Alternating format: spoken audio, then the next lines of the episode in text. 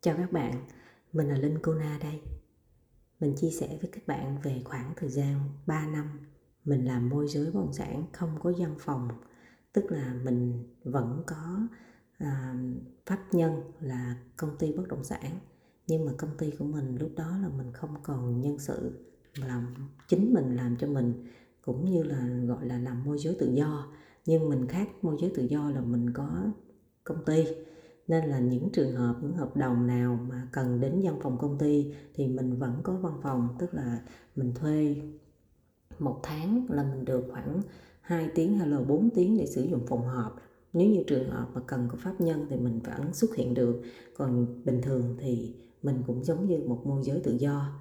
À, giai đoạn này là mình chuyên dạy học và cùng đồng hành với các bạn làm môi giới. Đó là giai đoạn 2014 đến 2017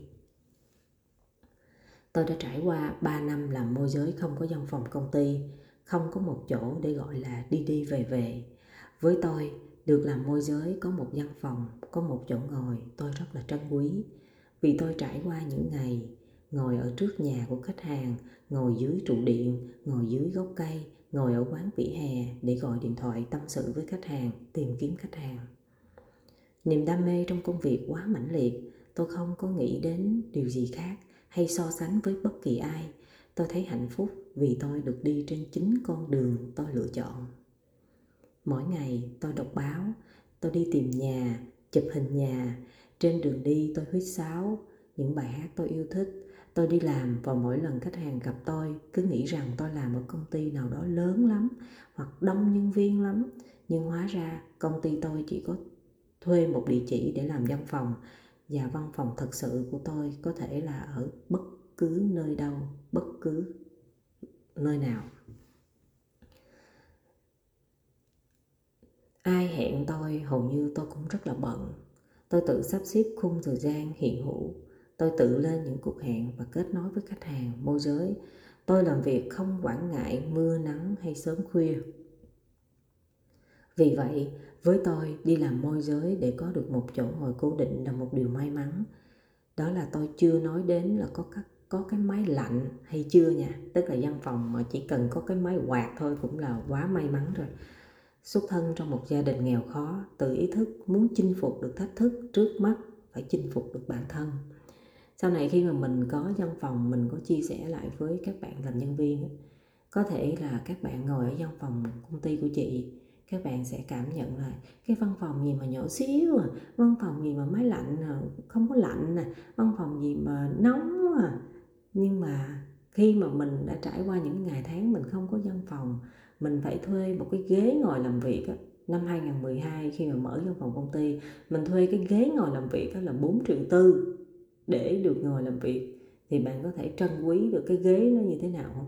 Hiện tại khi mà các bạn đang làm cho một công ty nếu mà các bạn được đến công ty làm việc, các bạn được sử dụng máy lạnh, các bạn được sử dụng những cái mà văn phòng ở trong công ty có, nếu như các bạn không nhìn thấy được giá trị và các bạn trân trọng cái điều đó thì các bạn sẽ còn chưa cảm thụ được, chưa cảm thụ được đâu.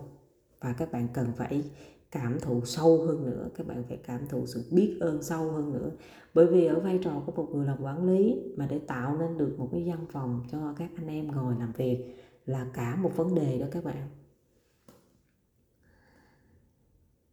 Tôi không ỷ lại hay dựa dẫm vào một ai, vì biết một điều là có dựa vào ai thì cũng có ngày người ta bỏ tôi ra đi. Lúc mệt mỏi, cần dựa, phải dựa, nhưng đã lấy lại xíu năng lượng rồi thì bắt buộc tự thân phải chiến tiếp. Dựa vào chính mình, đó là luôn là nguồn năng lượng bất tận, khai thác hoài và không bao giờ hết vậy thì bạn bạn đã biết dựa vào chính mình chưa?